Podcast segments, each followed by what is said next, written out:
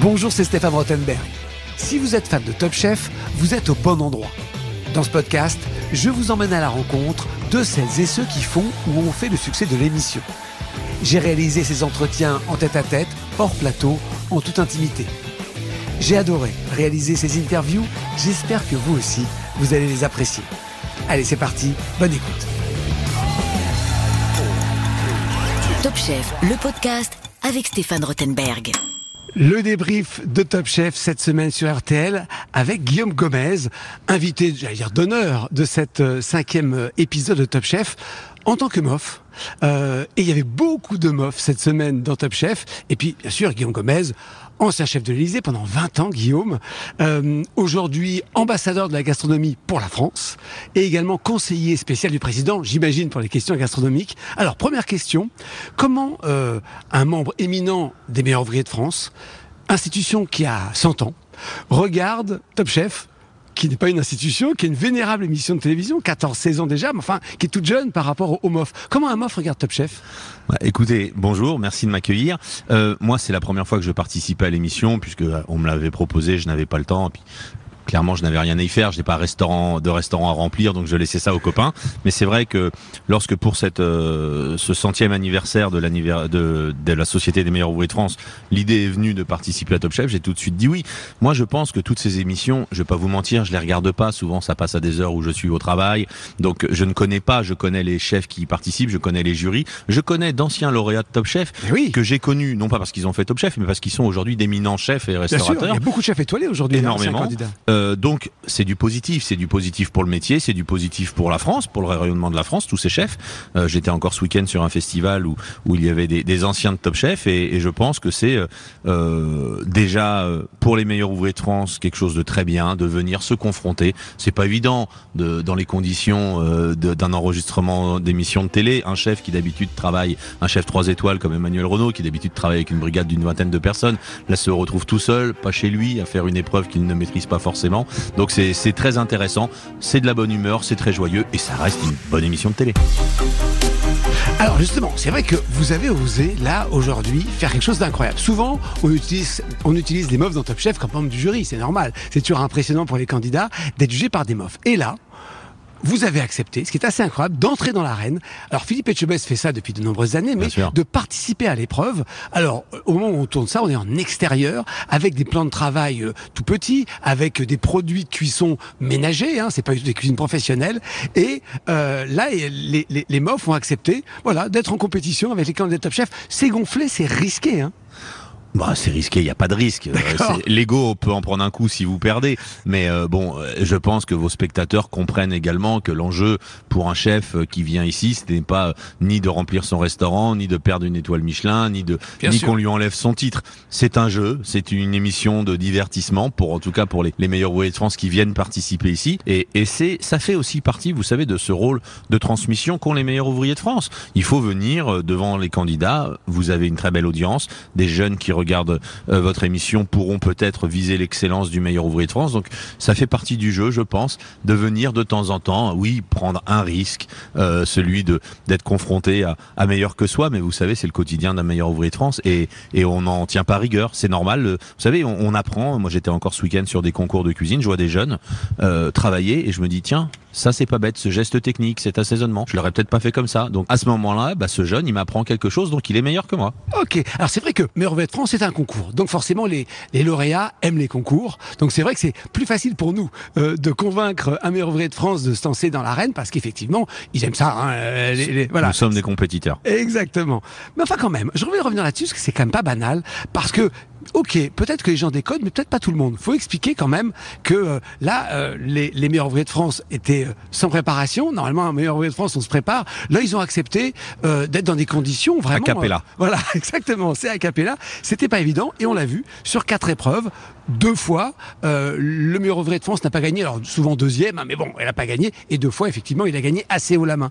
Donc, euh, comment on, on explique que parfois il y a une victoire, parfois il y a une défaite Ça peut arriver? Bah, ça peut arriver. Déjà, tout simplement parce que les quatre ne sont pas les mêmes, vu qu'ils Ouais. étaient quatre Ouais. par définition. Ensuite, est-ce qu'ils sont plus à l'aise avec le thème? Parce que réellement, les meilleurs ouvriers de France ont découvert le thème en arrivant. Hein. Ouais, Vraiment, Euh, c'était donc, l'improvisation totale. Total. Donc bon, est-ce qu'ils étaient à l'aise avec ça? Peut-être que celui qui finit deuxième avec la sauce hollandaise, il, il aurait pu finir premier avec euh, l'escalope panée, je sais pas. Mais en tout cas, ce qui est sûr, c'est qu'en effet, bah sur les quatre, deux ont gagné, deux ont perdu. C'est le jeu. C'est le jeu. Euh, c'est le jeu. Tant mieux pour les jeunes qui ont qui ont remporté devant les meilleurs ouvriers de France. Ça fera un beau palmarès sur leur sur leur CV. Ils vont Euh, s'en vanter, je pense. hein. voilà. Mais après, vous savez, être meilleur ouvrier de France, c'est pas juste le concours, c'est pas juste une épreuve, c'est du quotidien, c'est se forcer à faire du mieux possible à chacun de nos gestes, à chacun des, des plats que l'on va préparer, et c'est sur le long terme. Donc, on leur souhaite bien évidemment d'accéder ensuite après Top Chef à d'autres concours, pourquoi pas au titre de meilleur ouvrier de France, et, de faire la même chose. Quand ils seront meilleurs ouvriers de France, j'espère qu'ils n'arrêteront pas la compétition et surtout qu'ils iront se confronter à, cette jeunesse qui a besoin d'engagement, qui a besoin d'exemples, et les meilleurs ouvriers de France sont là pour ça.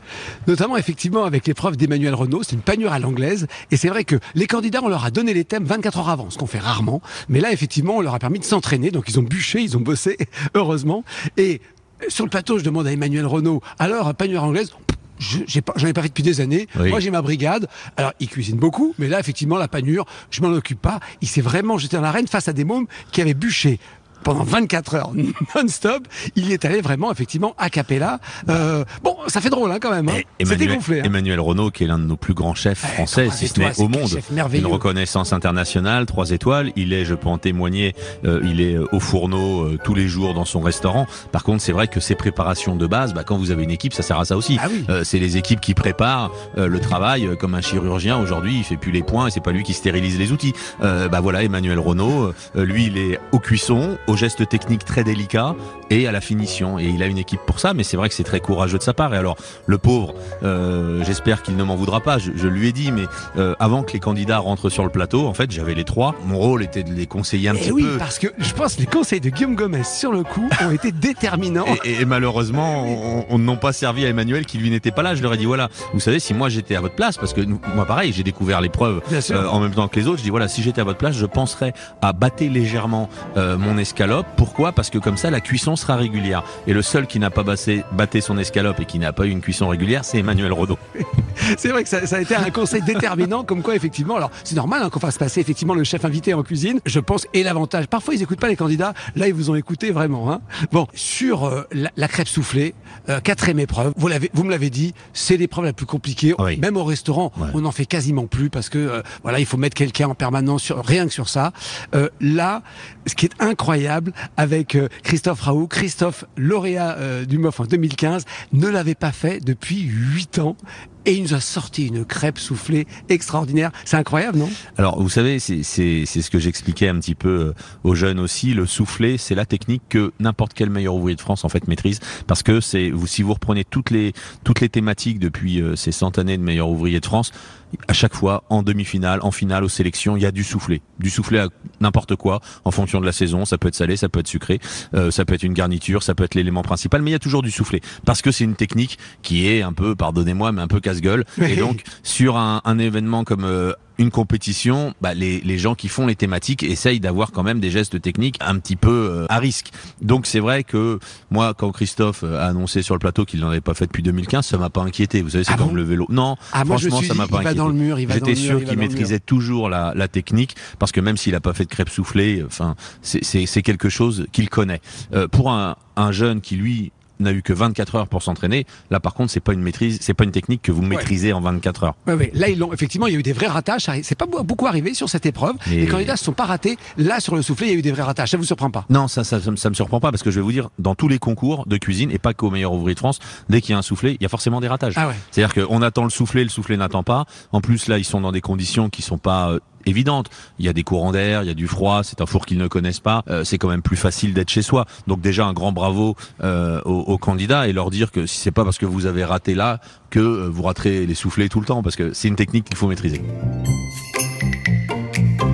Vous avez trouvé nos candidats euh, Alors c'est quelques secondes à passer à côté d'eux, Ouais, vous avez bien vu des gestes. Il y a quand même un ou deux ou une ou deux qui vous ont euh, Alors, déjà, il y a quand même quelque chose quand on rentre sur le plateau, quand on voit les meilleurs ouvriers de France, euh, on sent qu'il est, qu'il, bien sûr, un petit peu stress, mais ils ont le sourire, ils sont joyeux, ils ont la bonne philosophie. Et être meilleur ouvrier de France, c'est également des valeurs.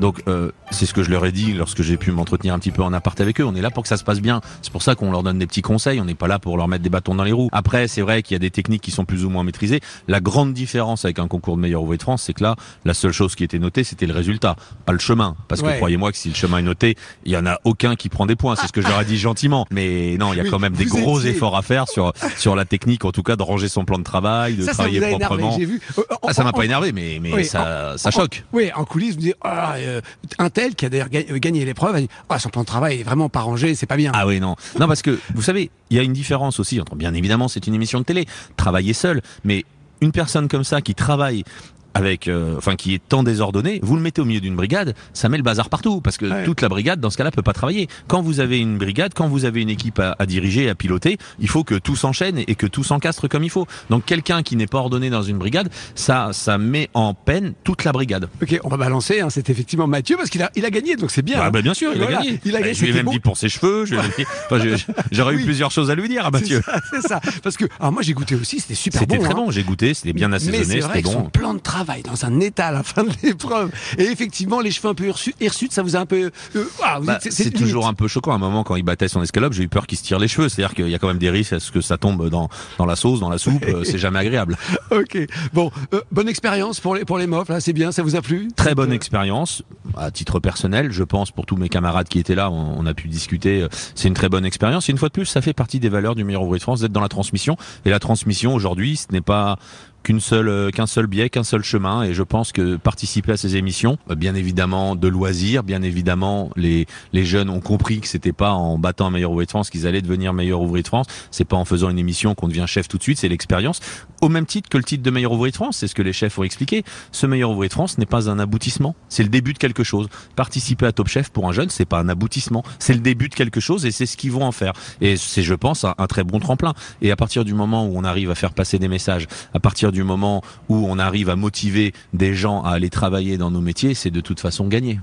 Pour conclure, quand vous entendez Hugo euh, de la Brigade Bleue qui dit moi, mon rêve, c'est d'être meilleur ouvrier de France, ça vous fait plaisir? Bien sûr que ça me fait plaisir parce que euh, on a besoin de, de jeunes comme lui motivés euh, qui rejoignent la troupe des meilleurs ouvriers de France et on espère qu'il y en aura bien sûr plein d'autres et, et les meilleurs ouvriers de France dans 5 ans, 10 ans, 15 ans, bah, c'est peut-être un, un Hugo. Donc euh, Il y en a toujours autant Ou est-ce que vous avez l'impression que ce genre de concours, euh, c'est un peu plus difficile Il y a moins de mômes qui veulent y aller parce qu'effectivement aujourd'hui avec les réseaux sociaux, on peut avoir ses galons autrement, on va dire. hein. Oui, bien sûr. Euh, vous avez l'impression que ça baisse un peu ces concours d'excellence ou que ça marche toujours autant? Non, l'excellence, l'artisanat français en général, l'excellence fonctionne toujours euh, depuis euh, pff, les années 90 à peu près. Faut savoir que le concours de meilleur ouvrier de France, c'est environ une fois tous les 4 ans. Ça peut être 3 ans ou 4 ans. C'est à chaque fois dans la catégorie cuisine entre 600 et 700 personnes qui se présentent. Ça marche toujours autant. Ça marche toujours autant. Vous avez des bons souvenirs de votre victoire, vous? Vous étiez, Guillaume, le plus jeune meilleur ouvrier de France en cuisine, 25 ans. 25 ans. C'est Bah, à l'époque hein. où je passe, je, déjà je ne le sais pas parce que je le fais, euh, je je sais pas forcément euh, quel âge a, a le plus jeune. Avant moi, c'était un, un chef qui s'appelait Jean-Marc Tachet. Et quand j'ai vu justement que c'était possible de l'avoir à 25 ans et quelques mois, c'est pour ça que je me suis inscrit au concours de meilleur ouvrier de France. Et parce que des chefs sur les concours m'ont dit, il est temps que tu tentes le meilleur ouvrier de France. Et j'y suis allé euh, vraiment pour voir ce que c'était, en me disant, je veux être meilleur ouvrier de France. Oui, donc il faut bien que je le commence un jour. Là, je suis trop jeune peut-être pour l'avoir, mais en tout cas, je Oui. le commence. C'est tous les 4 ans, on C'est précise. tous les hein. 4 C'est ans. pas donc- souvent. Et hein. non, c'est pas souvent. Donc quand vous ratez, il faut attendre 4 ans. Ça a été le cas de Christophe Raoult, ça a été le cas d'Éric Tronchon qui était là, qui a gagné à sa quatrième finale. Oui. Euh, donc il a fallu persévérer. Et Christian Constant, qui l'attendait trois fois, qu'il a jamais et gagné. Christian Constant et bien d'autres, Régis Marcon qui l'ont tenté plusieurs fois. Et Euh, pourtant des grands chefs. hein. et pourtant des très grands chefs. Et moi j'arrive donc euh, euh, à la Sorbonne lorsqu'on doit passer l'épreuve écrite. Et là il y a une journaliste qui m'interroge. Et c'est elle qui, en m'interrogeant, me dit mais vous savez que vous êtes le plus jeune des 750 candidats aujourd'hui. Et donc euh, je, elle me l'apprend, je ne le savais pas et j'ai pas fait mon concours différemment de toute façon en sachant ça. Puis vous savez quand vous avez la chance d'être euh, à cet endroit-là amené par vos pairs entraîner et surtout avoir la confiance de vos pères qui, qui vous laissent aller au concours de meilleur ouvrier de France. J'arrive en finale, on est 48 finalistes, forcément, euh, j'ai monté toutes les marches, j'ai plus qu'à ouvrir la porte, je la défonce euh, avec les épaules, les bras, la tête, euh, je, je, fais tout, je prends tous les risques sur le concours parce qu'à la limite je me dis bon si ça passe pas, j'y serai dans 4 ans, mais du coup je prends tous les risques et donc je, je, je récupère de très bonnes notes et, et c'est Paul Bocuse et Joël Robuchon qui à l'époque sont présidents de la classe cuisine. C'est pas rien. Hein c'est pas rien pour un cuisinier bien évidemment et c'est en montant sur scène, c'est Joël Robuchon et Paul Bocuse qui m'apprennent que je suis le plus jeune lauréat de l'histoire. Merci, merci, merci à vous d'avoir été euh, dans ce débrief chez RTL. Merci à vous.